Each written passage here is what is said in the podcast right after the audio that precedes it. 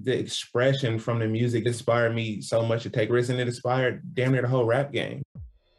Hello again, I'm Adam Unz. You may know me as the host of The Opus, and now I'm bringing my own show, The Spark Parade, to the Consequence Podcast Network. I speak with artists and creatives about the cultural artifacts that spark their personal interest and creativity, whether it's music, books, movies, video games, or any other kind of art. I've never spoke about it in this amount of detail. I'm suddenly going, oh my God, I'm blowing my own mind here. Christ, it's, it's actually a giant part of my life. By talking about the things we love, we share and discover insights into our personality and the things that drive us. It's just magic, really. I mean, frustrating and it makes some people angry, but I don't think anyone's ever done anything like it. I speak with people like Conor Oberst, Phoenix's Thomas Mars, Chris Gethard, Helen Hong, Adrian Young, and more, so their sparks of inspiration can start a fire in you. I'm grateful for those who continue to put our history and who we are as a people in the forefront and make you see it. Find the Spark Parade wherever you get your podcasts.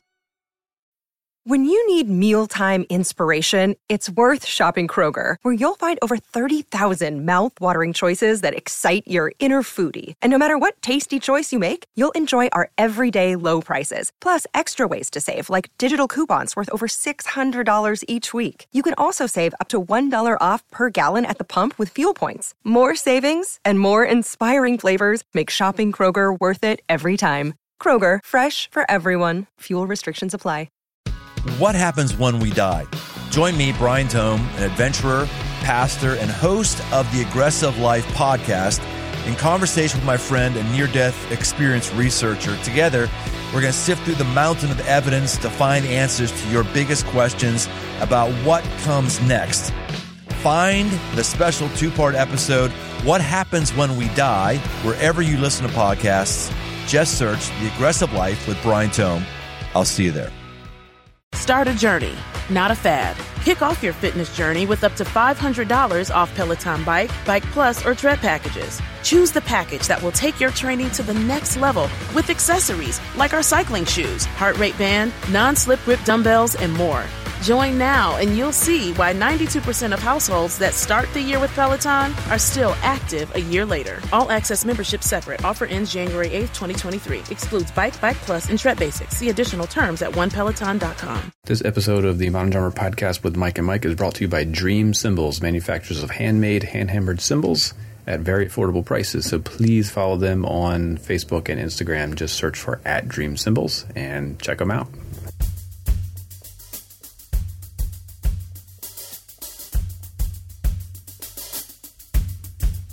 Oh my goodness, it is the first episode of 2018. What is up, everybody? Welcome into episode 124 of the Modern Drummer Podcast with Mike and Mike.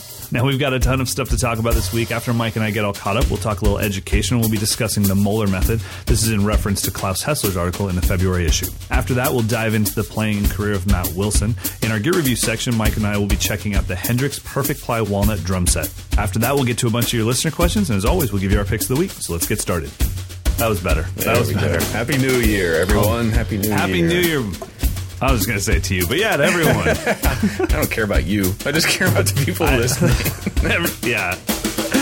Got to get those numbers up. oh, man. So, so far before the show, we complained like crazy about USB cables. Yep, Because I've did. got I've I've got to play tracks out of my laptop. I've got the Focusrite Saffire 6 USB sitting to my right. I've got the M Audio Herbert Haber Haber M Track 2x2 sitting to my left.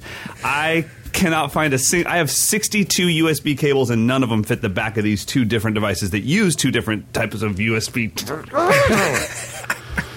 Ah, man. Dude, I just wanted all I want is to have click and tracks in my ear and then the front of house has a song. Why should that be so difficult? How come laptops aren't built with that in them right now? well, I mean, are even USB cables standard anymore? No, I, I don't know. I, I'm a PC guy. I'm not using FireWire or Magic Wire or Lightning Bolt I mean, up your. Thunderbolt. I mean, I mean, FireWire is gone, isn't it? Isn't it? No, go try to buy a, an interface. There'll be 60 of them that are FireWire, and you're like, wait, who? Where would I get that cable? Radio Shack went out of business. I can't even buy that cable anymore. Then some drone from Amazon has to drop it on my freaking house. yeah, 2018's awesome. Oh, you know how I kicked in the new year with a Bring dead car battery.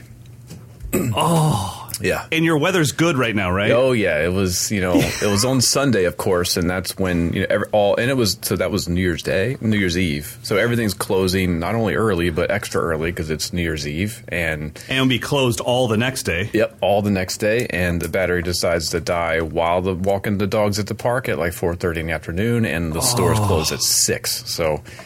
I was got to jump and I was like running around to every. Of course, Pep Boys didn't have the right battery. I had to go to another place. I changed it Pep in the Boys. dark, and the hooks fell underneath the motor, and I had to get on the ground. Oh, Happy New Year! wow. Well, so our goal here, guys, is that whatever's going on in your life, it can't possibly be as tough as me trying to find a USB cable and Mike having to change his car battery. I mean, what in your like life could be such more difficult than that? I know. exactly. yeah. Oh my goodness. Well. That's fine. It's better than our frustration over words that we don't want to hear in 2018. oh no! So yours is content, eh? Yeah, I mean, I, I feel even. I mean, it's no fault of anyone who uses the word content, but for some reason, when I see the word content in reference to music videos and and lessons, it drives me insane because it, I feel like it's it's the same thing as for me as referring to a student or someone I'm recording songs for as a client. Like I just Client. Yes. Ugh, or just- a customer. Just makes my, my teeth hurt just thinking about it. I'm not creating content. I'm just recording myself playing the drums. It's not content. Right. and, and when people like when I do business uh, speeches and stuff, and they're like, "Well, how many clients do you have?" I'm like, uh, zero. How many customers do you have? Zero. And I'm like, "You mean my students, my family?" I have a bunch of those, but God, stop calling them that. Here's here's my uh, phrase that I need to not appear. If if I see you at a clinic, because I've got a clinic uh, tonight in Fresno at Bentley's Drum Shop, I've got one tomorrow at Skips, and then I'll be on Monday at uh, Revival. If I meet you and we hang, first of all, generally I'm nicer than I've been for the last six minutes. Mike is just allowing me to. This is a little cathartic. I'm just getting some stuff off my chest. Yeah, well, you know, this is the first time we've actually had our pre-show kind of rant and during the show. the show. Yeah. it's needed. It's needed. But the the phrase that I need you to not tell me about is your side hustle. Oof. Stop. Ugh, I can't stand the like. Well, I'm really just you know working hard this year, and I'm just you know, and then I'm doing this thing where I've made drumsticks, but I've made them out of Q-tips, so they're super quiet, and that's my side hustle. And I'm like, you mean you're playing your drums with Q-tips? yeah, but that's my side hustle. I'm I mean, side hustle to me means you're trying to just rip people off. That- right? Yeah. Doesn't that? It's like either do what you're going to do and do it with 100% passion, everything you've got, and don't even look up for credit or for accolades. Just keep your head down and go, or don't do it. You know. Like, or don't don't try to explain it to me. It's like, well, I'm just doing the thing at Starbucks as my side hustle. It's like, no, you're doing the thing at Starbucks to pay rent. Yeah. that's that's totally valid. You don't have to validate that to me. Like, And you're not We've hustling. all had you're not You're not all 62 venties today. What did you do? Because I was side hustling. got to make them Goodness. tips. Uh, you know, I, I will say this, though. I, I really get bummed out when people try to justify to me why they've got a normal job while they're trying to be a drummer. It's like that is needs no validation. That's awesome that you're willing to do something that isn't your passion just so that you can pay for your passion. I, think mean, that's great. I mean, how many drummers that we idolize that they still have other jobs, whether it's teaching or or they have just a regular career. I mean, it's Yeah, it's yeah. There's, I mean, people doing real estate. pro, Yeah, absolutely.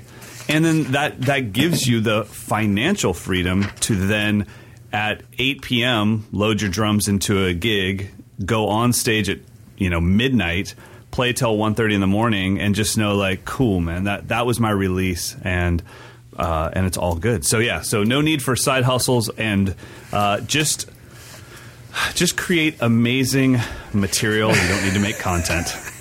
I mean, I think it can be used in certain capacities. It's just when you Sure. when you send me messages about, man, I love your content, or check out some of my content. I'm like, oh, like do you do you like the way I play the drums? I don't care about what how it's being delivered. Right, I right, don't- right. I'm not Yeah. trying to like market this for anything. Like, Yeah, I think that we, we've talked about it a few times, but right now and uh, now more than ever, the I think the biggest thing in creating any type of material for public consumption is authenticity. Yeah. So Yeah, that's it. Just do it. Don't worry about like you know. Um, I try really hard to not go on forums to find out how could my Instagram video get more likes. It's Yeah. like you know, clearly there's a part of my brain that's going like, okay, so I have a hundred something fol- hundred thousand followers, and eighty two people saw this video. Did I do something wrong in the upload process? Clearly, Instagram's got an algorithm that's taking me down, but I don't really want to care that much. So Yeah. It's like I know that I could just type in how do you get your followers to see your video, but I really just don't want to make content for that purpose. I want to only sorry about using that word, Mike. I don't want to make My teeth videos for just a that little purpose. bit. Sorry, I was on my side hustle. Um, but I, I really don't want to do it for that reason. I want to do it because I'm playing drums, I'm sitting there with my eyes closed, and something magical happens, and I just can't help but share it with the world. That's when I want to turn on my, my camera. Yeah, Um, yeah. But I don't want to wake up and go, oh, I gotta, I gotta, I gotta practice because I gotta give the Instagram world something. I gotta give the YouTube world something. I, I don't want to ever be in that point. You know? Yeah, I think it's for me. It's just kind of transparent when you can tell. Okay, you watch some online seminars about social media, and now you're Clearly. trying to turn that side hustle into your drum hustle, and it's Right.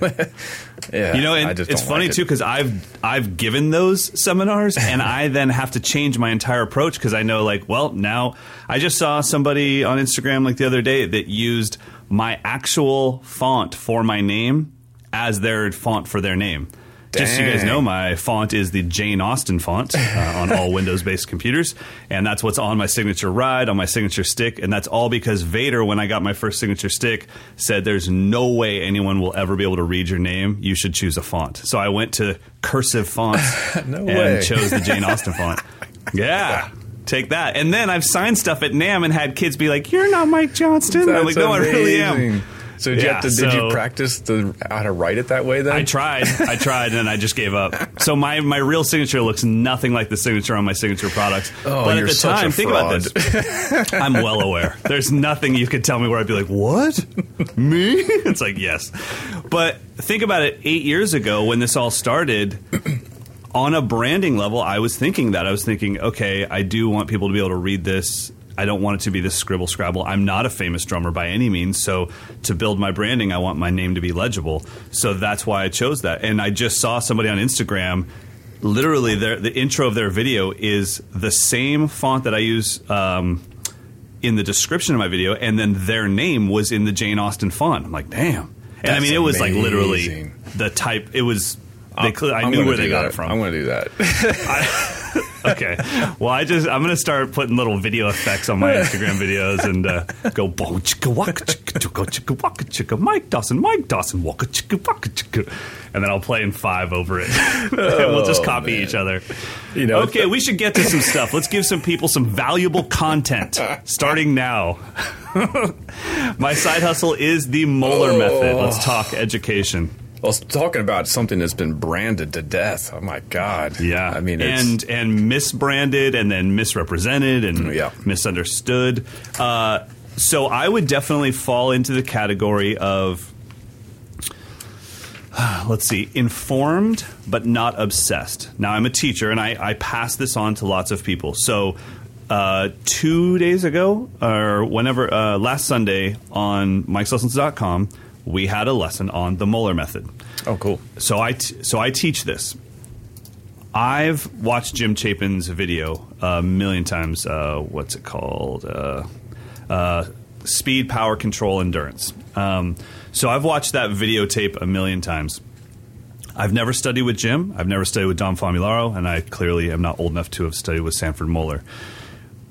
I don't teach it as passing off Jim Chapin's teachings verbatim. What I did was I watched Jim's video, I practiced along to it as a kid, as a teenager, and as an adult. And then I just started to reverse engineer the process for myself, try to figure out how would I explain this if this was something brand new, and then that's how I teach it. So for me, what I got out of the the Moeller method was that it's multiple techniques to achieve a grouping of strokes. Uh, okay. Instead of using the exact same technique to get, if you're going to get four strokes, and you had to like as Jojo Mayer explains it, if you had to hit the stick down and then pull it up on your own, you're going to make eight strokes to get four notes. Mm-hmm. That makes no sense. And the Moeller method gives me four strokes to get four notes. So it's the most efficient way to play. Um, and then inside that, I teach the three Moeller strokes that are inside of it. What about you? Do you first of all, do you teach it or did you just study it? Uh, I mean, I, I I teach it, but I just kind of wrap it up into just relaxed technique, natural technique. I don't because I, I don't know. I don't use like the Moeller method. I think it's it's more of a if you want to play three notes in a row and the first one has an accent, you're going to have to let your body do it kind of naturally. And I think of it right for me, it's just a matter of I have an accent and then taps, and then during the taps, the arm is preparing for the next accent. Right. And you just got to yeah, just consider kinda- like a reset. Yeah, you just got to figure out what does your body need to do to make that happen. The the elbow has to come out, the, the the wrist has to lift while you're tapping, but it's all one motion. But I think Right. that's anyone who teaches good technique. That's kind of what you're going to fall into naturally. Well, yeah, and I mean, if you think about this, anytime I've had an advanced student that had never even heard of this, they were already doing it. Mhm. So, as you try to play, especially if you grow up playing any sort of jazz and you get into the up tempo thing, and your wrist is going ding, ding, ding, ding, ding, ding, ding, ding, ding, you know, and it's like, and and you can't make it quiet enough, and then all of a sudden.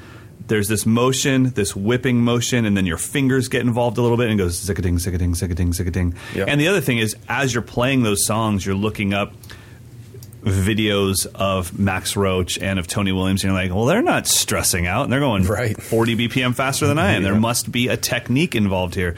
So I think it's going to naturally happen. The biggest thing I think in that you're going to get out of learning the Moeller method would be releasing your fingers after that first whipping motion or the or just your downstroke mm-hmm. because generally most people hit that downstroke and then try to keep the stick flat Choke and it. leave it Yeah, there it's yeah. yeah exactly and allowing it to come back up and rebound through the fingers which leaves in when i'm playing leaves my fingers open to then pull down like a grip like a pistol grip and throw it down again I don't. I don't let the stick come up just through my wrist. I actually let my fingers loose a little bit, and then I can pull my fingers down.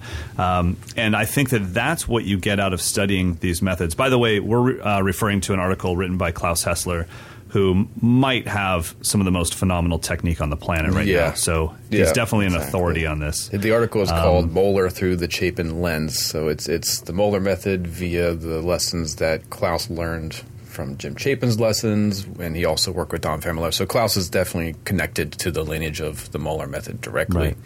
Uh, the article is pretty simple, but it has four just basic exercises that I think if you're new to this idea of getting multiple notes from one arm wrist motion, it kind of has it all there. You don't need to like get a whole book on this at this point. You know, it's just good introductory Agreed. exercises. Um, Agreed. Well, the thing is, like any snare method book, you know, or, or just stick control in general can be a Moeller book, depending on how you practice it. Yeah. Um, but I think you know, if if you first of all, guys, if you haven't seen Claus play, you should see Claus play. He's, so a, good. a, a brilliant drummer, um, and uh, I don't know, he's massively melodic, open-handed player, just uh, killer player. So, do you know when he's referring to studying with Chapin? Is he talking about what I did, where I bought the video and watched it a lot, or do you think he actually studied, had lessons? Because it says he had a, a relationship with him for twenty years. Yeah. So I'm assuming he actually studied with Jim Chapin. Yep, yep. I mean, he's uh, which is awesome. I don't know exactly. I think it's because Claus was one of Famularo's drum drum wisdom.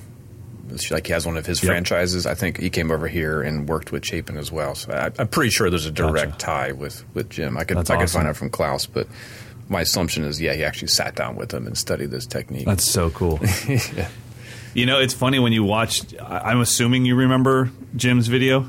Oh yeah, yeah. So Okay, so, weird. uh, the '90s were one, so one, one, one, weird. one, one, one, one, one. um, but uh, I, you know, when I, I watch that video, I'm, I'm watching him and I'm going like, okay, this dude has. First of all, he has the most perfect posture ever, but he's he just commands uh, a different level of attention. Like he's he's very formal, and we're going to learn the drums. And I'm thinking like, this dude, there's no way this cat can play. And then he drops the heat on some singles. Yeah. And then I like scoot my chair 14 feet closer to the TV, you know, and I'm like, what just happened? This dude's a uh. So like, okay. and he's going like one one one one one. Yeah, if you guys haven't seen that video, check it out. It's I got to dope. I got to see. I mean, he used to go to PASIC every year, and the first year I went, he was. I mean, what he would just do would just carry around a real feel pad and some sticks and go from booth to booth, and whoever wanted to sit down and How talk cool about it. So I remember him this this just really kind of. He kind of reminded me of like my great uncle or grandfather, just real kind of strong, but Yeah. you know, elder statesman Yeah. walking around with sticks, and then anyone who would stop him, he'd be like, "Let me show you how to do this," and he'd have them play three notes, and he'd be like, "No, no, no, it's bump, bump, bump, bump, bump." it was just like a so so strange and awesome, surreal for a 15 year old kid to be like, okay, whatever, this guy's like a guru. I don't know what he's talking about, but I'm very curious. it's pretty neat. Well, guys, check out the Strictly Technique article. It's uh, by Claus Hessler. It's called The Moeller Through the Chapin Lens, examining upstroke and downstroke mechanics. And I think just being aware of this and understanding that if you are struggling with your speed, it might not be, and let's say you're in your first five to 10 years of drumming, it might not be that you're actually slow. It could be sometimes that your technique isn't allowing you to play as fast as you want. If I grip my sticks as tight as possible and play it with only my wrists and all downstrokes and upstrokes coming from my wrist, my double stroke roll would probably go down to 130 BPM, 16th notes at 130. I mean, I, I wouldn't have anything without those rebounding strokes. Um, it's not to say that I'm doing baby bouncy pinky off double strokes, like because I don't allow that in my studio. But uh, but I do in but I do want to be as efficient as possible. I think really, Mike, that's what the Moeller method comes down to in modern day drumming. Is it's an efficient way to play multiple strokes. Yeah, exactly. More for less. There you go. There you go. All right. Well, let's get into uh, this month's cover artist, Mr. Matt Wilson. So uh, I don't know. It wasn't. Maybe it was two years after that, but it was early on in like the mid '90s to late '90s. I remember Matt Wilson was on the Modern Drummer Festival, and there was a dude playing a saxophone in some crazy pajamas, and in like seven, and that thing's like stuck in my head forever. um, so, so yeah, so that was my introduction to Matt Wilson, you know. And at the time, because of so no social media, every drummer that played the Modern Drummer Festival, that was my introduction to them. It was like, oh, okay, I don't live in New York, I've never heard of this guy, and uh, and it was it was really weird because you know I had just seen either on the same festival or the year before, you guys had, um, oh man, uh, oh, he's wearing a Zildjian shirt and Bill Stewart? Uh, yes, Bill Stewart. Sorry. Uh, yeah, Bill Stewart, and so that was as a you know teenager. That was like my representation of modern jazz, as far as like okay, this is jazz happening right now. Then Matt Wilson comes out and just is like it's like the craziest music I'd ever heard, and I'm like, wow, th- it really opened my mind. So, do you actually know Matt? I don't really know him. I mean, I've met him a couple Okay. times in passing, but um, Seems like an overly happy, nice dude. yeah, he's got a bit of just just humor, which is so rare Exactly. in drumming these days. Right. I mean, he's got a sense of just playfulness and childlike innocence.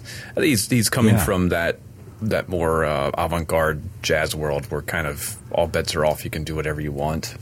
Which opens Right. it up for you know more fun experiments. His latest record is called I think it's called Honey and Salt. And That is true. And he basically took some um, poems from Carl Sandburg and wrote music to them. So it's again, it's a different take on art and jazz and Right. improvisation. It's really neat. Um, but that's not to say he's not a super uh, badass drummer. I mean, he's got Right. incredible technique and chops and solo skills, and his sound. He seems is like he was just perfectly meant to live in the vaudeville time. Right, And yeah, he would have just you know fit in and crush that whole thing so well.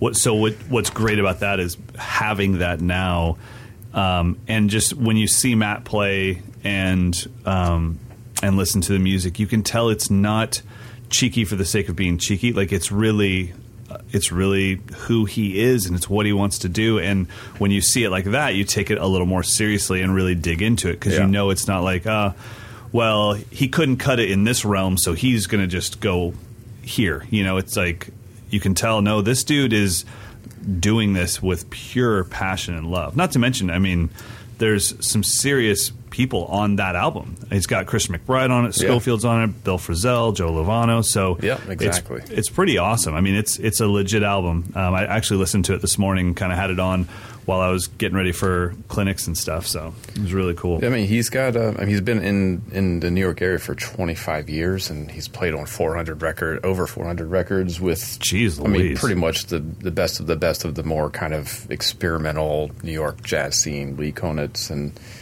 uh, Denny Zeitlin and Charlie Haden and David Liebman. I mean, it's kind of like that that crowd of. You know, not quite traditional jazz, but still tied in with the tradition. Probably coming more out of the they probably th- have more reverence for Ornette Coleman and that type Right. of side of, of the jazz scene. But he's fantastic. I for me, he's one of those guys. that When I saw him play the first time, it was like clear that he's a master of the instrument, regardless of Yeah. the music he's playing. I just like got so Right. much kind of, you know, he just has complete command of the instrument.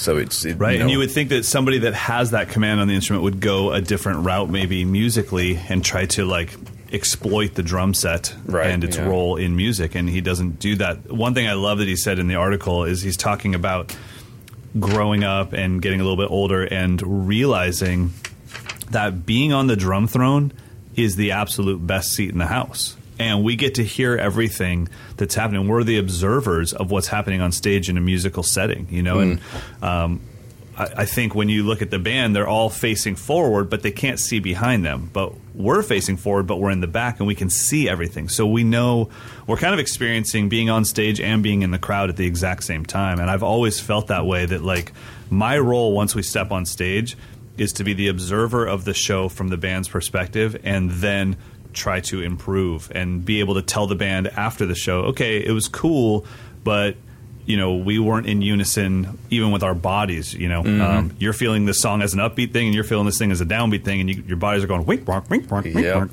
And you know, I think that the fact that he mentions that in the article is really cool because it, it kind of lets you know that we don't always have to look straight down at our drums. We've practiced enough. By the time you're on stage, you've practiced enough. Look up. I, I Um, need to do more of that. I mean, I've, I've been called out by some friends of mine recently. Like, my, Oh, it is something actually. My father, from the very beginning, when I first started performing, he was like, "You you sound great, but you look like you're not having any fun. Like, Right, do yeah, something." yeah. I'm like, I can't, I can't fake it. It's just not my personality. But even recently, Right. I had some, you know, a good friend of mine, David, called me out. I'm like, yeah, I know. I need to smile more. It is fun, but I just get so focused that my face just goes dead. you know? yeah, it's a it's it's it's something we work on a lot at drum camp here. We work on how is the audience perceiving you because they're seeing you. Now, if we turn off all the lights and I only track you, dude, you sound great, but Yeah. I can't enjoy this until I see that you're enjoying this, and it's just uh, it's it's something that I think is important. And, and like I said, once you get there, it's like, dude, you've you've put in the time, you've put in the hours, uh, or even if you haven't, it ain't gonna happen now. Like so, whatever. So you might as well look like you're having a good time, even if your time's all over the map. Go down in a Um, blaze of glory, my friend. Exactly. Well, you know what? I've seen some pretty bad drummers have a really good time, and I forgave all the drumming because I was like, that dude is having a blast. Who cares if it's, you know, rushing and dragging every single measure? The dude's having a blast. This is fun. So, yeah, I think, and Matt Wilson, if you guys haven't seen him play, please go onto YouTube and check him out. Uh, he epitomizes having fun on the drum set. Yeah, Um, while and I not, think it's a, a really cool yeah, thing. while also having a direct, a deep respect for the history of the, of the art Absolutely, well. he's not. I, I yeah, I, I definitely would put him in there with somebody like Daniel Glass, who really cares about the history, Yeah. cares about you know the tradition of the instrument, but at the same time, like you said, doesn't take it so seriously that it ruins the experience. Um, and there there have been some shows. You know, I'll go to Yoshi's sometimes. And I'll just be sitting there watching some of the greatest musicians in the world. I'm like, honestly, you just take this way too seriously. I mean, I get it; it's your life, and you're the best in the world. But damn, man, I came here to be slightly entertained. You know who I love watching? I love watching Mike Stern because he enjoys the musicians he hires. That's true, so yeah. much fun. Chick Corea, just too. to, yeah, totally yeah. to watch them like be playing their parts and then Weckl does something that causes Mike to like just bust up laughing. I love that stuff, you know. Uh, Victor Wooten, like to watch him uh, pa- like a month ago when I saw him play, to watch him be in awe of Dennis Chambers That was so much fun. I, I watched Victor watching Dennis more than I watched Dennis because it was like, okay, this is quite arguably one of the greatest bass players alive, and he is completely just bewildered by what's happening on the drum set. I want to I want to watch that. That's fun. So yeah, Yeah. I think uh, showmanship can obviously cross a line uh, where it gets to where I think really the line that's being crossed is when it's fake. Yeah. If it's fake, Yeah. people know. It doesn't matter how bombastic it is. If it's real, like I don't think at the time Travis Barker could have played any way other than how he played. That's who he was, and that's why everyone in the world bought in. Um, and then everyone else that tried to fake like Travis Barker didn't do so well because everyone was like, "Dude, you're trying to be like Travis Barker." So Yeah, he's the only guy that I give a pass for hitting one this one crash with both hands. That's like simultaneously. I'm like, you can do that. That didn't happen. he Did does he do that? He does it all the time. Does he do that? Yeah. That's awesome. That's pretty rad.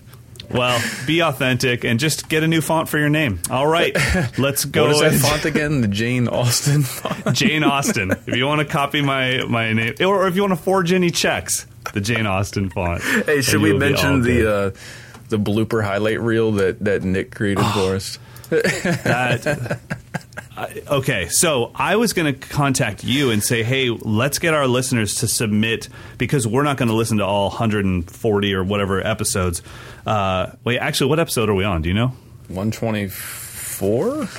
yeah 124 Yeah. so i'm not going to listen to all 124 episodes to find the cool parts but if you have any parts that stick out uh, go ahead and send them in. I wanted to make a clip show. Well he just did it and it is hilarious because we are morons. We are. I mean, you want to question our intelligence? This would be it. So I want to. do I have it? Maybe let's uh, grab just a couple seconds to throw it in. We'll, we'll yeah, we'll do like maybe the all-time highlight of the the kick snare hat and the uh, what, Yes. what was the other one? Dude, you got to get futz up in there. Uh, there's there's some good ones. Sexy tuplets. The fact that he named them is even better. like he had them listed out. I was like, oh yeah, I remember sexy tuplets. That was a good time. All right, let's check out a couple of them. It was amazing. It just it just reminded me that you know a good sounding room you don't really have to futz as much as a small you know budget studio. You're going to hear all the funky anomalies, but he was great to work with too. He was just Did super you just mellow. say futz? Futz, yeah. You don't do futzing? Bro, I I've never futzed. Well, I I've, mean, uh, that's you got to go hang out at Cat's Deli and futz with your phone a little bit. That's deli. Uh, don't- we don't even have delis. That's awesome, man. Futz.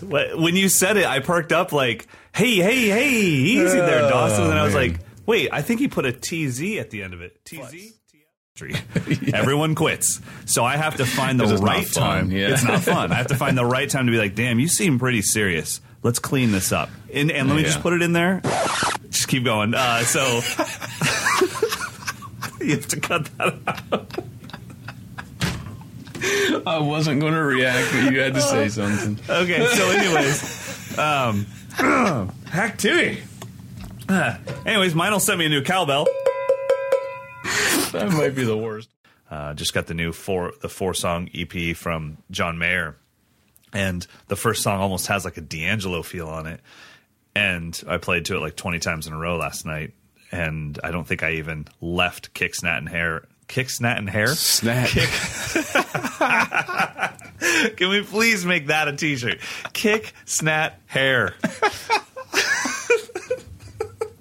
Jeez. That is awesome. What does a snat look like? Well, it's, it's a if you if you open your hair and then uh, just get a little chick on the snat.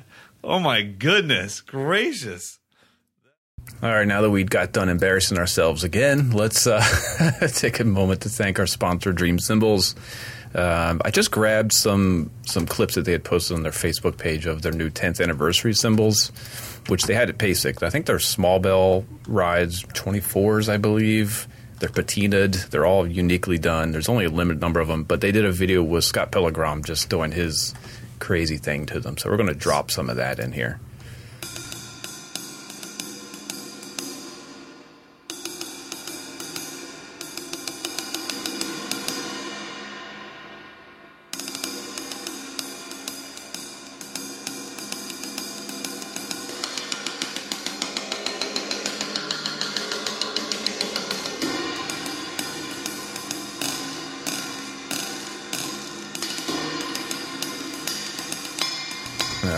Thank you, Dream. And where are we at now? We're at. It is time to talk about some drums. Ooh. Talking about the Hendrix Perfect Ply Series drum set. Yes. I gotta say, it's a gutsy move throwing the word "perfect" into the name of your uh, gear. It so sure you better be good. It sure. Hey, and, And, and uh, on a similar note, I got hit up by someone on Instagram last night. I'm not going to call them out, but the message was amazing. It says, um, "Yo, I have the best mixing and mastering services. We should do. We should connect into the business." Okay, so on a professional email, try not to start the email with "yo." I have the Uh, best mixing and mastering services. Yeah, I know. I've talked to uh, Bob Ludwig. He can't hang with me. I talked uh, Chris Lord to uh, Chris Lord Alge. Uh, couldn't hang. Terry Date. He was out. Uh, I rule. So yeah, man. Let's collab. Oh. No more collab in 2018. Oh, we got a collab. People hit me up all the time with that one. We got a collab on Instagram. I'm like, no, you have 11 followers and you want my 100,000. Yeah, that was That's what. Yeah, that was a- my no. response to that message was like cool what'd you have in mind and of course it was yeah you can you know pay me to mix some of your tracks like yeah Oh, there you go. that's there, there's the hook. I can't wait for that business partnership Sounds like we're really both growing out of this. You know what? Okay, if you were the best, here would be my advice. Take some of your tracks, like take something and remix it, and then send it to me and blow me away with it. yeah Um, right There's a guy that's been writing songs to like drum parts. Uh, I got to find him on Instagram, but oh uh, yeah i know you're talking about the black And I just saw my drums. guy is that the guy yeah, I just all of a sudden my drums had a really cool song behind them, and uh, I remember just thinking, I was like, man, that was a drum lesson. I wish I would have known he was going to make a song out of it. I would have played a beat, um, but he crushed it. And uh, anyways, so yeah, I mean. Th- that's how he got me to follow him. Was he just took my stuff and remixed it, and I thought it was absolutely amazing. Um, I wish I could find it, but I can't. So uh, I'll give him some love next time because he deserves it for sure. Uh, okay, so let's talk about these drums. Yeah, We've yeah. Got some, So anyways- we'll stop looking at our phones and uh, i'm trying to find it too okay.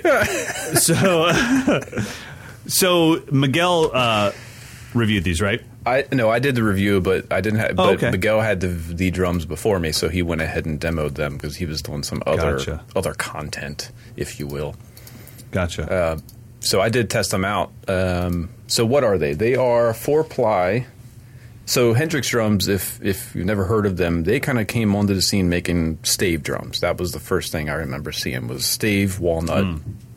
which and they sounded great. They were I remember they were at the Big Bang booth at NAMM, and anytime anyone hit them, my ear just I just my head just turned like, all right, what is that? Because it just had that like that stave sound where it just really cuts and projects, but the walnut had a certain darkness that was really kind of satisfying. So Right. anyway, those drums are awesome, and now they're doing a ply shell, the kind of counterpart. So that's a four ply shell. It's still made of walnut. Um, the kit that I reviewed uh, had a, I think it had an 18 by 22 inch bass drum, and then uh, 8 by 10, uh, 16 by 16. Oh, and there was also a 12. So 8 by 10, 9 by 12, 14 by 14, and 16 by 16 inch. it's a nice rock set. Yeah, it was a full on six piece kit. Um, there It's gorgeous, by the way. it is. I mean, it's it's pure natural walnut. It looks looks awesome.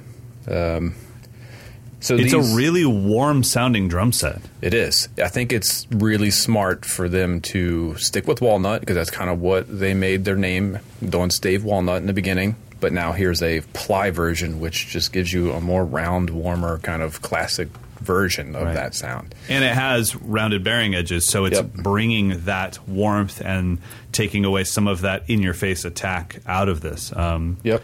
Now, one thing since I've never owned a walnut kit, where do they fall on the scale of volume? Are they overly loud drums? Or are they right in line with like maple? I think volume wise, I didn't notice much of a difference. It's more of a timbre that I that I really noticed. Like it has, Right. Like I think of mahogany being really dark and kind of soft, and I think of birch as being kind of more high end and snappy. Yeah. Walnut somehow gives you a little bit of both. It gives you that real modern kind of smack, but it's a dark sound. So it's it's And they don't seem to have too too many like uh, annoying overtones. It seems Yeah. like it does its job and gets out of the way really fast. Exactly. I think they're they're perfect for. It's a modern sound, but it's not that real bitey kind of snappy high end sound. It's got it like the floor toms tune low. It was like earth shaking. Really? Yeah, but it didn't- before we uh, get too much more into the technical aspects of the kit, why don't we give it a listen? This will be Miguel playing it, right? Yep, I think he just does one tuning, probably kind of in the mid range. Cool.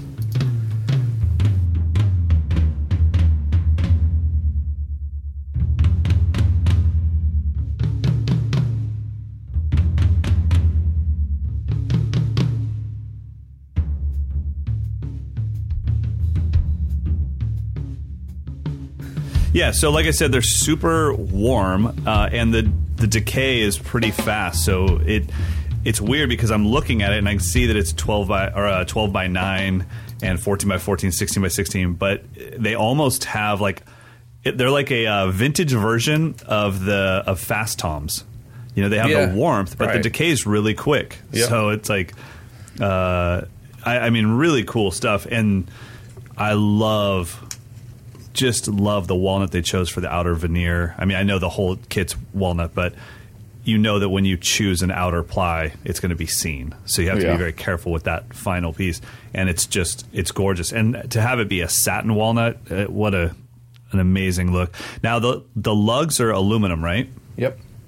So it's going to bring in a lot of lightness. So if you're looking for a gigging kit, I would imagine these shells are incredibly light. Oh, that's one thing I definitely uh, noticed was, I mean, especially the floor tom. I almost like threw it up in the air. It was so light. I was expecting it to be this tank, and like, whoa, this thing is light. And then when you pick it up and something's light, you immediately think, well, it won't have any body to it. It's not yeah. going to be, you know, ballsy. And then it's like, uh, but they are. yeah, I think a lot of it is those those small lugs. There's not any extra weight kind of bringing them down. The the rack toms do have the rims mount type uh, suspension systems, which add a few pounds, but even still, they just they felt like there was nothing extra on these shells. Um, so yeah, for gigging, I I love the fact that I can just carry them in one hand and not feel like my back is going to snap because my back is definitely aging. Not the rest of you, buddy. You look like you're just 27. just my back. Um, and I, I mean, the price is kind of outrageous. When I saw the price, I was like, well, that's clearly a misprint. Um, yeah, two around two grand to, for a me, five-piece. I, I, yeah, looking at this kit in six piece configuration, I'm thinking probably thirty five hundred dollar range minimum.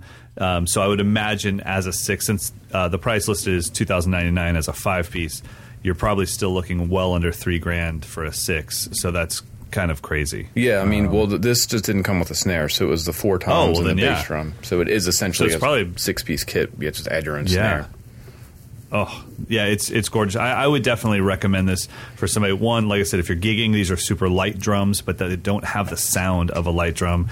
Um, also, too, if if you're trying to mix into your band, as you could hear in the audio example, these are just going to mix in really well rather than trying to dominate like maybe a Birch kit would, um, which definitely has its place. I, I went full uh, Birch Custom Absolute when I was touring back in the days because I couldn't get on top of my band enough. Yeah. Hello. I couldn't get my drums to sit on top of the mix enough. it's a crazy night, lots of green tea. Couldn't get on top of my band. Uh, so yeah, so I think these would. Uh, hey, um, Yeah, yeah, would- these are these are awesome. And they have a lot of great snares, so definitely check out their website and and check out the, the comparison between the stave drums and the. It's a it's a good comparison of what stave versus ply does when you see the same wood in a stave shell and the in the ply shell, and the sounds are similar but different. cool, very cool indeed. Uh, well, we've got we've got some good time. I think we can get to a few questions. Okay, so this our first one is kind of goes along with our grumpy old man uh, rants at the earlier in the show. Intro. I think we might have sort of covered this last time, but what do you guys think of uh, quote unquote social media drummers that are becoming so popular these days?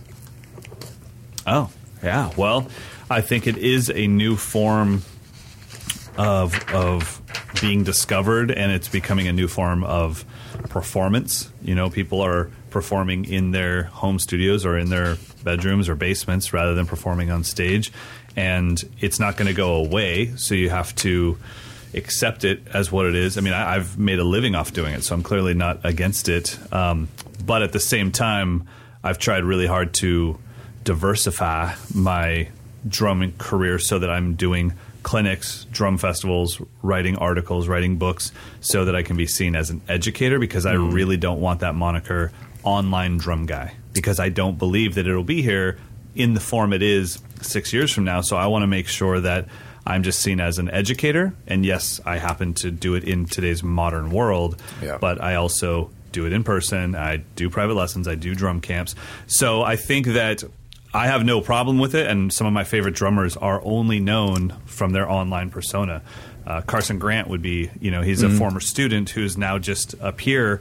And I don't know what he's got going on in his life other than the room that he shows me, but his beats are fat. So Yeah. Yeah. uh, so I mean, as a as a magazine, does Modern Drummer take an online drummer that has no other experience other than performing on Instagram? Do you take it as an actual thing? Is it, is it serious, or where are things leaning that way? It's it's really no difference between a drummer who's in a popular band versus a drummer who has a huge online following versus a drummer who is in a bunch of advertisements. All of that is cool. What it comes down to is what do you do on the drums? Do you Right. are Okay. you an amazing drummer or are you just have you just, you know, cracked the code and you know how to get a bazillion likes on your video, but you really can't play that great. So it's the same same thing with like a, a, a pop band. Like maybe you just had a ton of money to invest in in your PR and marketing, but you're Right. but you're really not really there as a musician yet. and you uh, won't be there five years from now. Yeah, maybe or maybe not. I mean, but it's all those Yeah. are just kind of like gateways, like online following and record deals and major cre- credits for touring.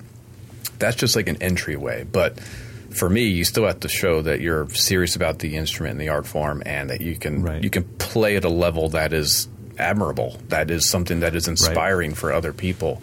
It doesn't have to be like technical virtuosity, but there has to be Right. something there that I'm like, okay, there's value here to talk to this person and to pick their brain about something, whatever it is. but I also think too, there's there, the online world shows us a window into the depth that is there with modern technology and without it. So a good example would be Nate Smith is somebody I would have never have ever probably known without Instagram and Facebook and YouTube. Mm-hmm. Then once I was alerted to it and I'd seen it, I was like, okay, there's this cat is the real deal. Like this isn't some Instagrammy thing. This is the real deal. And then I researched and I was like, oh, of course it is. He's done these other hundred projects. Yeah. He's been in the scene forever. He's a legit player. Ash Soan, when you watch him play, you don't think like, oh man, he's got a killer Instagram following. It's like, well, he didn't buy those platinum albums behind him. Those are awarded to him because he recorded with Seal and Adele and Cher and Billy Idol. Uh, so I think there's a depth there. And as an educator, I want that depth. When you watch me teach a video in 45 seconds on Instagram, I want there to be this little thing that just lets you know. I think that guy's done drum festivals before. I think that Oh, guy's yeah. taught at PASIC before. yeah, I next level. You can you can see Next it. level. It doesn't matter it, what yep. the delivery is. It Doesn't matter what the content is. You can see it. You can feel it. You can experience it. So. I think for me to summarize social media drummers, I think if you define yourself as a social media drummer, that's a red flag for you're not going far enough. You're not digging deep enough. I agree. I agree completely. Awesome. All right. Thanks for the question. Next, Next, one is from Calum. It says, um, I was wondering what your opinions were on trying to imp- improve traditional grip for playing jazz, or do you think that it doesn't matter? Ooh, this is this is up there with Moeller method as far as like a debated topic. Yeah, it is. so, what about you? You you play jazz? Do you play jazz traditional grip?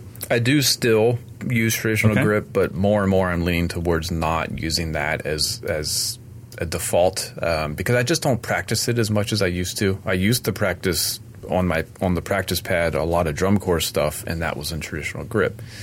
I've since, you know, as I'm really focusing on these these technique exercises, I'm I'm relying on match grip because I think traditional grip has certain control issues that I will never overcome. Certain accuracy and and you know certain subdivision control. It's just a, it's just a looser, sloppier technique for me. Right. So for jazz, it's fine, So- but I'm kind of leaning towards all match grip all the time. Forget about traditional grip. I didn't start out that way. I forced myself to learn it when I was four years into drumming. Can can you think of an argument that would beat use whatever grip you're the best at? No, I mean I think it's cool to practice new techniques and and see Right, what like- can do, but And I think what I'm saying is if you started out with traditional grip and your traditional grip was far superior to your matched grip, then stick with it and play jazz with it. But but Yeah. don't just go to traditional just to play jazz. Um, the Yeah. only time that I had to learn traditional and really practice it was when I was doing jazz, you know, big band competitions, and my director said, "I want you to play traditional grip for the look of it. It looks more big bandy." I'm like, "Holy crap!" Even at like I wanna go back 14, I was like, "Really, bro?" in the face. I know. It- I was like, "Come on, man!" But If that's I the- didn't I mean that's the same braces. that's the same argument with with drum corps. I mean, Of there's course. only been a Yeah. couple times that a corps has tried to go match grip, and uh, I mean they got railed for it. Just just Really? it's just traditional grip is how you play a snare drum in, in Right. drum corps. Yeah, so I think to answer your question, Caleb, I, I wouldn't do it just to make the crossover to jazz. I would play jazz with whatever your most relaxed and proficient grip and technique is. Um, you know, a great example. I mean, watch most modern jazz drummers, the guys that are playing right now. A lot of them are match grip guys Yeah, and and yeah. girls. You know, so I would I would check that out, and I would say play whatever comes mo- more naturally to you. Yep, dig it. I mean, I wouldn't. Yeah, I wouldn't go to traditional grip just to kind of play old fashioned. I think that's that doesn't make any sense for me. Which is kind of what I Make tend the- to do. the- I'm like, let me let me play old fashioned, then I go to traditional grips. Like, stop being disrespectful to. I have a I have a, yeah I have a weird uh, like tick in my teaching that when I start explaining things, I hold my stick in traditional while I'm like standing up. Like I feel like I'm a, a legit educator if I hold I don't and I don't even know it's happening. And then I'm like I try to play something fast on the kid. I'm like, why am I in traditional grip? I can't even play like this. So uh, so there we go. All right, next. we've got one from Seth. Uh, I wonder if you can elaborate on the best approach to using snare drum rim shots. I like to play a lot a broad style of music from blues to jazz to metal, and I'm not sure what approach I should take to using them in my own band, in my own music with my own band. Um, should rim shots be used differently in a live setting or when recording? I'm not sure if he means rim shot or rim click, or but or cross stick. yeah, but we Yeah. can go with just rim shot, meaning you're hitting the stick Okay. and the rim at the same time. I mean, the head Right. and the rim at the same time. Gosh. Uh, we're, killing it. 2018 off with a bang. Yeah, I think that uh, obviously my camps are like labs, and when I'm working with campers and with students, if they can't, if they can only play a rim shot, then I stop it, stop it dead in its tracks, and I say, look, that's it. like we're playing, you know, a, a chill John Mayer tune, and you're rim shotting every note. Uh, Yep. There's no no need for that. If a rim shot, if you have enough technique that the rim shot is a choice, I'm all about it. It makes when I'm playing a Foo Fighters song, I'm going to rim shot all the backbeats. Um, but I also know that if I'm playing a Foo Fighters song and I'm tracking it, I'm probably not going to do any rim shots because I want the producer to have the freedom Yep. to do whatever he wants with the snare tone. Yeah, that's true. Yeah, I think that's what it comes down to is what's the sound you're after. Right. I mean, when would and I, volume. I mean, in a band practice with a loud rock band, I usually rim shot because Yeah. I want you know.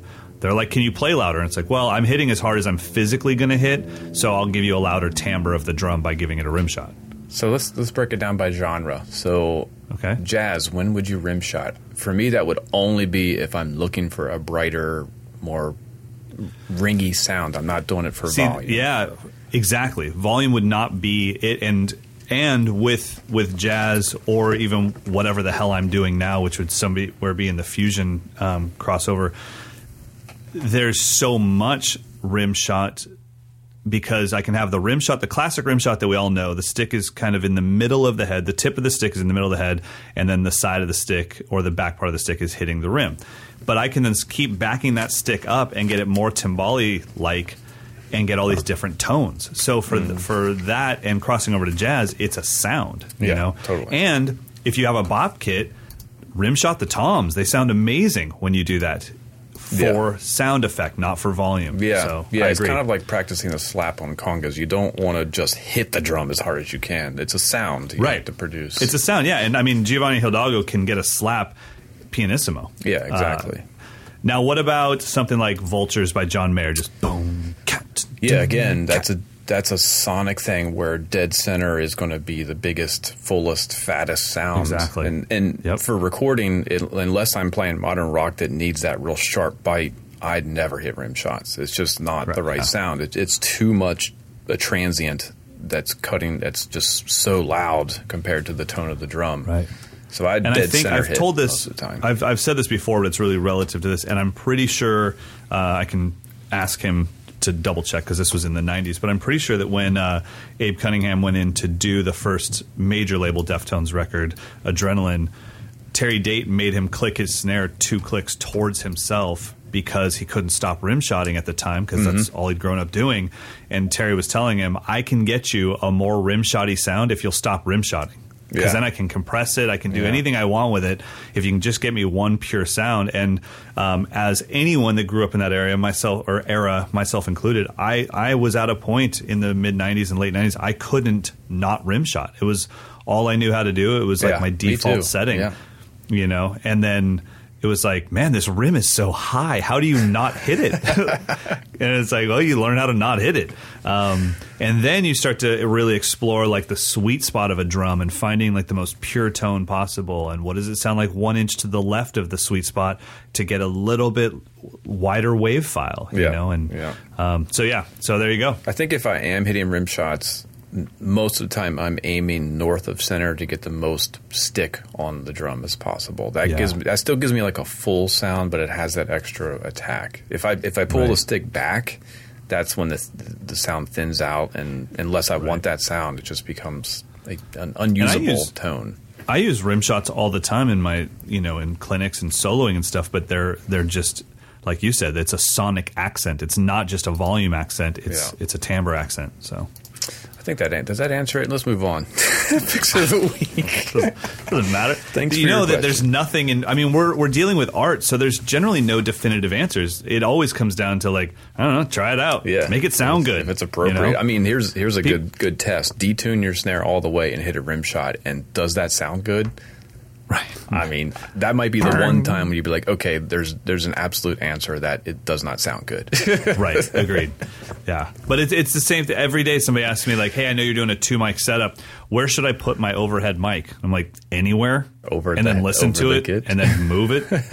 Like i mean I, i'm not trying to be a jerk. It's just like i, I don't I, where i put it is based off my room and my kit and how i play. So i don't know put it over the drum set somewhere and then record it and if it sounds good keep it Um, yeah, I've you know, tried. so- I mean, I've tried all all the different scientific. I mean, one one guy said you should put the overhead one third of the way down from the ceiling to the floor, like the space of that. I'm like, okay, Okay, I'll sure. try that. That that sounded good. And one, and then I think it was 46 and a half inches is what Warren Huart recommends. I'm like, all right, I'll do that. That sounds good. Right. Right. Now I'm like, just yeah. I mean, for me, I, I do, I do do this. I, I definitely speak into the microphone when I press record and, uh, and say what it is, so that when I go back and listen, I know what it is. So I'll say, uh, overhead mic 50 inches above snare drum, and then I play, and then I change Oh, okay. the microphone, measure out overhead mic 26 inches above snare drum. kick mic one foot away from kick. You know, like I say that stuff, and that way, 20 minutes later when I come back and I listen to it, at least I know, ooh, I like that one. What did I say that was? And then I go, out of the 20 things I tried, I know that, okay, 16's the one, and I know exactly what I did. So, Right. And but That for me, the odds of replicating that on a different day with different atmosphere and different drums, Right. it's like, eh, good luck. You have to always have Yeah. to tweak stuff. agreed. uh, totally agreed. All right, let's uh, squeeze in one more. oh, we'll get to our picks one more. All right. I'd already shut the folder. So, oh. well, did you say shut the border? I said folder. Folder. Oh, I was like, what Oh, in the wait, Trump yeah. was so, that? so there's another one. I don't ever want to read, see, or hear someone say fake news for the rest of my life. It's done. I'm no more. you. It's I'm either you, man. news or it's not. there is I'm no you, man. fake news. I'm with you. Goodness gracious. It's either Well, I'm glad you shut the folder. Can we make a T-shirt out of that? Just shut the folder. Already shut the folder. Okay, this one comes from Drew.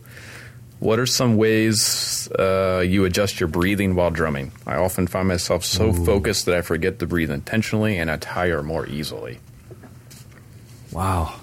I think I think honestly you would have to go in and actually practice breathing. You would have to set out some time and say, okay, today for 10 minutes, I'm going to practice breathing in time with my drumming. And you would have to practice that so often that it became uh, a habit. Yeah. You obviously breathe just fine when you walk. You obviously breathe just fine when you go to the gym or when you read a book.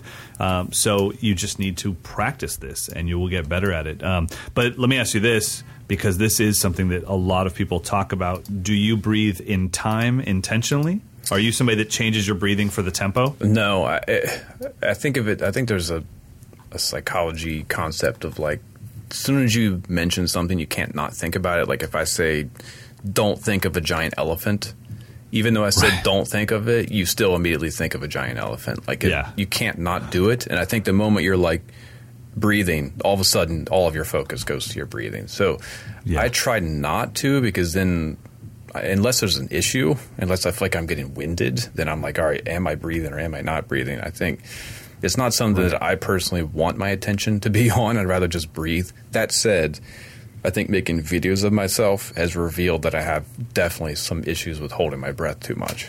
Oh, really? I can see it. I can see it on my face. I could, when I'm taking a big inhale, like, why am I waiting every four or five bars to breathe in? That's stupid. like, what am I doing? Yeah. But so how to practice it? I have no idea. There you go. Yeah, no, I, I'm I'm the same. I mean, I I'm trying to think.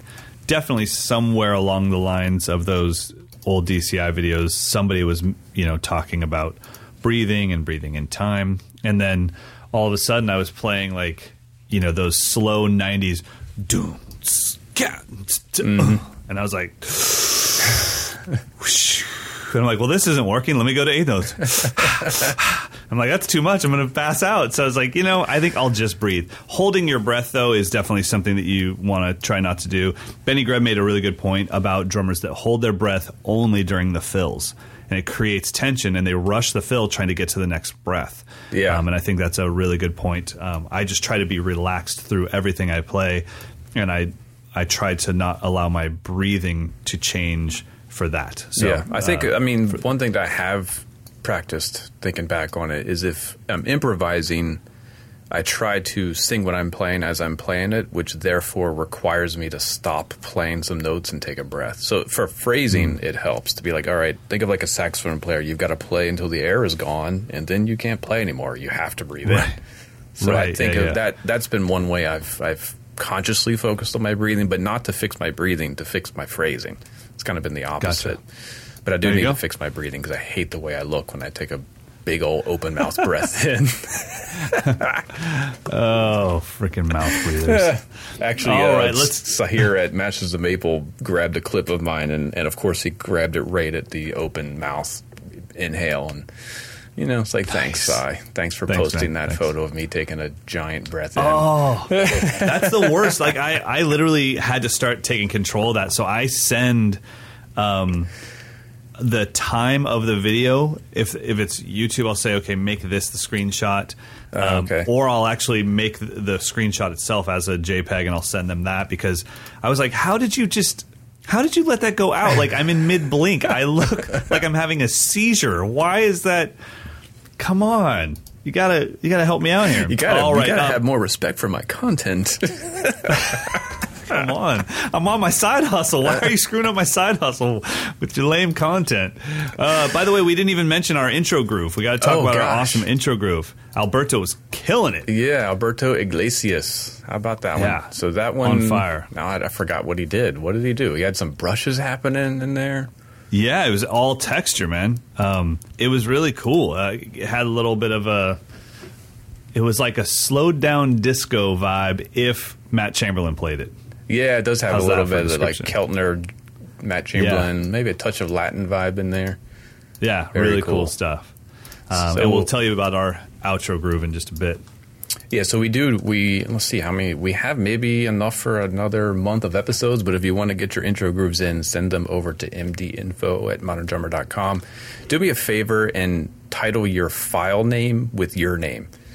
I have quite a few that it's like entry or or whatever modern drummer intro, and I have to go back and chase it. So that's I'm being lazy, but please, if you could do that, that would just help.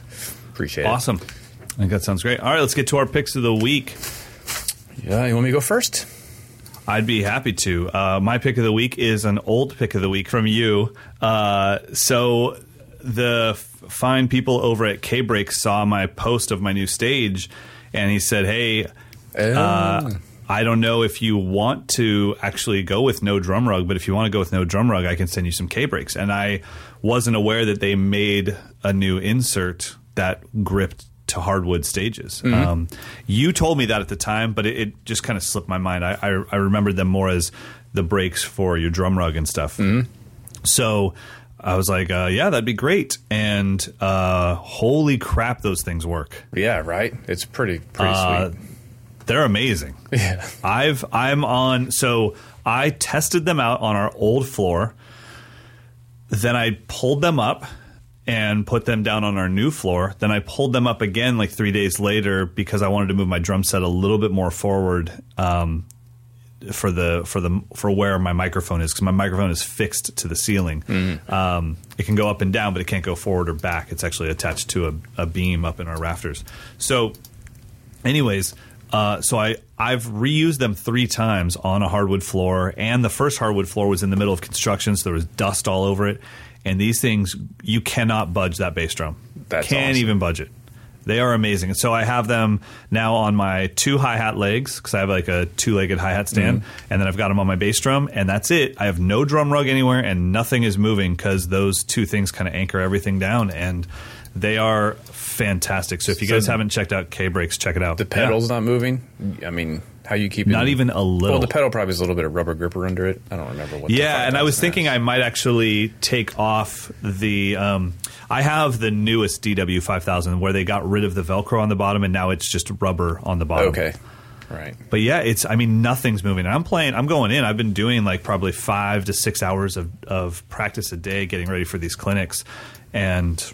Dude, this thing doesn't move at all. Like I'm really excited, and everyone keeps saying like, "Oh, your stage is so much bigger," and I'm like, "We didn't do anything. Yeah, you just got we, rid of the We changed. I got rid of the rug. We changed out the hardwood, but it's the same. We didn't change the size of it at all. So um, it's really cool, especially if you're doing a lot of video content, to have an overhead shot and it's just a drum set on a hardwood floor. Nobody ever sees that. Do you hear more Dude. li- more life out of the drums? Yes, and all, all I can say is it just sounds better. I am getting a little bit more attack um, out of everything, uh, but I can minimize that if I want to by raising the microphone up a little bit more. But I think the reflections now, even though I lost all the studio foam behind my drum set, the reflections from the wall that I built in the middle, the new cymbal boxes that are much deeper, there's just a lot of natural wood on the wall behind me. Um, it's really just it it sounds fantastic. Like I am in heaven, and uh, yeah, it's really cool. So definitely, guys, check out Kbrakes. Um, it's it's there's no hype there. It's all real. You can, and they're pretty affordable. I mean, the set for the if you're getting them just for your drum rug, you're looking at like forty bucks, and they'll snap. Uh, they'll kind of adapt to any bass drum spur you can think of, and then after that, you can get the inserts if you want to put them on hardwood floors like I did, and they lock in fantastically well. Sweet. Well, my pick is not a physical object, especially in the digital world. It's a track off of Jack DeJohnette's album Oneness, and it is the one called Jack In. It's a song that he wrote years ago for his more kind of fusion band with, I think Pat Metheny might have been on it originally, but on Oneness, it's like a stripped down minimalist version with uh, Don Alias plays like this constant one conga pattern that's super vibey, and there's just guitar, piano, and drums. And I think it's one of the most gorgeous performances. For me, it's like a perfect like if you're not aware of what Jack DeJohnette does, this is a good entryway. It's not too weird. It's not too out. It's pretty vibey. Um, it's a great, beautiful listen. So we're going to drop in like a, a little chunk of it. But what I love Awesome. about this track is that you can't really tell when they're actually playing composed material versus improvised material, and that is like the Oh, ultimate. cool. It's like That's every once in a while they play these unison lines. I'm like, how the hell did they know to do that? It's within like this improvised section, and they all hit this little Right. fragment. So it's like a deconstructed version of his tune Jack In.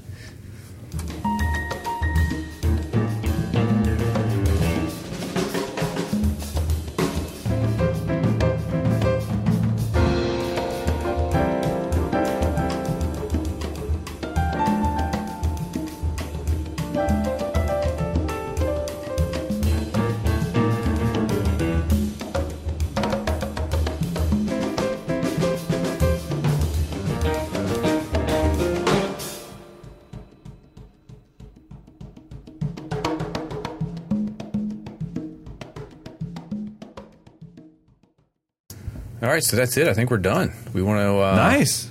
We want to wrap it up with who we got sending us off here. Bill Harmon. Bill Harmon, and Bill's uh, Doctor Bill. He's been to camp. He's he's a he's a stud, man. So is he a He's surgeon? got a nice. No, uh, he's a urologist, I believe. Okay, is that right? I think. I don't. I, he's something that we rarely talked about at camp dinners. I remember that. It was, and then, but and then as soon as dinner was over, we'd be like, "Tell us more stories." And he, you know, because he he does a lot of charity work and a lot of volunteer stuff. Awesome. Like besides all the stuff he does, but uh, but he's he's a legit doctor and uh, Dr. Bill Harmon. And he's got a nice little upbeat groove for us.